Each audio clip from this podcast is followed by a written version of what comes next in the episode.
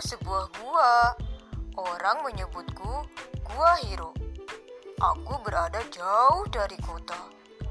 Dulu aku bukanlah gua yang terkenal. Namun kini tentu semua orang mengenalku.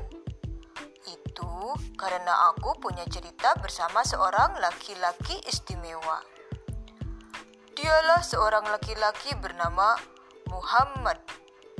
Aha, kau sudah tahu ya? Beliaulah bayi yang lahir di tahun gajah. Kini beliau telah menikah dengan seorang wanita terhormat, kaya raya, dan dermawan. Bunda Khadijah namanya. Lantas, apa hubungan sebuah gua dengan seorang Muhammad? Shh, aku sudah seperti sebuah kamar loh buat beliau.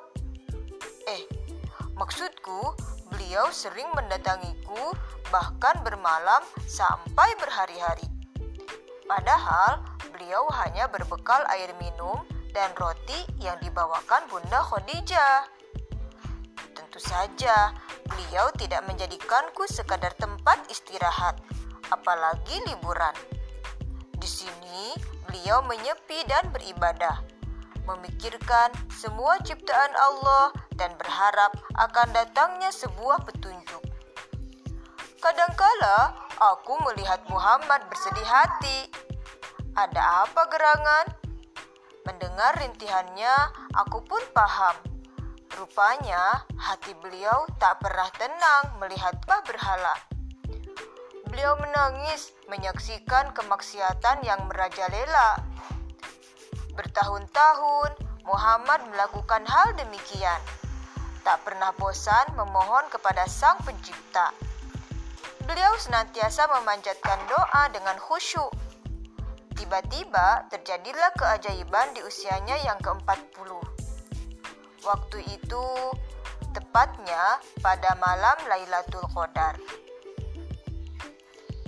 Iquru. Terdengar suara gemuruh. Aku yakin itu bukanlah sekadar suara guru. Oh, ada apakah ini? Apa yang terjadi dengan Muhammad? Sungguh, aku sangat khawatir, juga ketakutan. Ah, Alhamdulillah, aku merasa lega dan gembira. Rupanya itu suara malaikat yang menurunkan wahyu untuk Muhammad. Sejak saat itulah Muhammad menjadi nabi Allah. Beliau adalah utusan Allah yang mengajak pada kebaikan.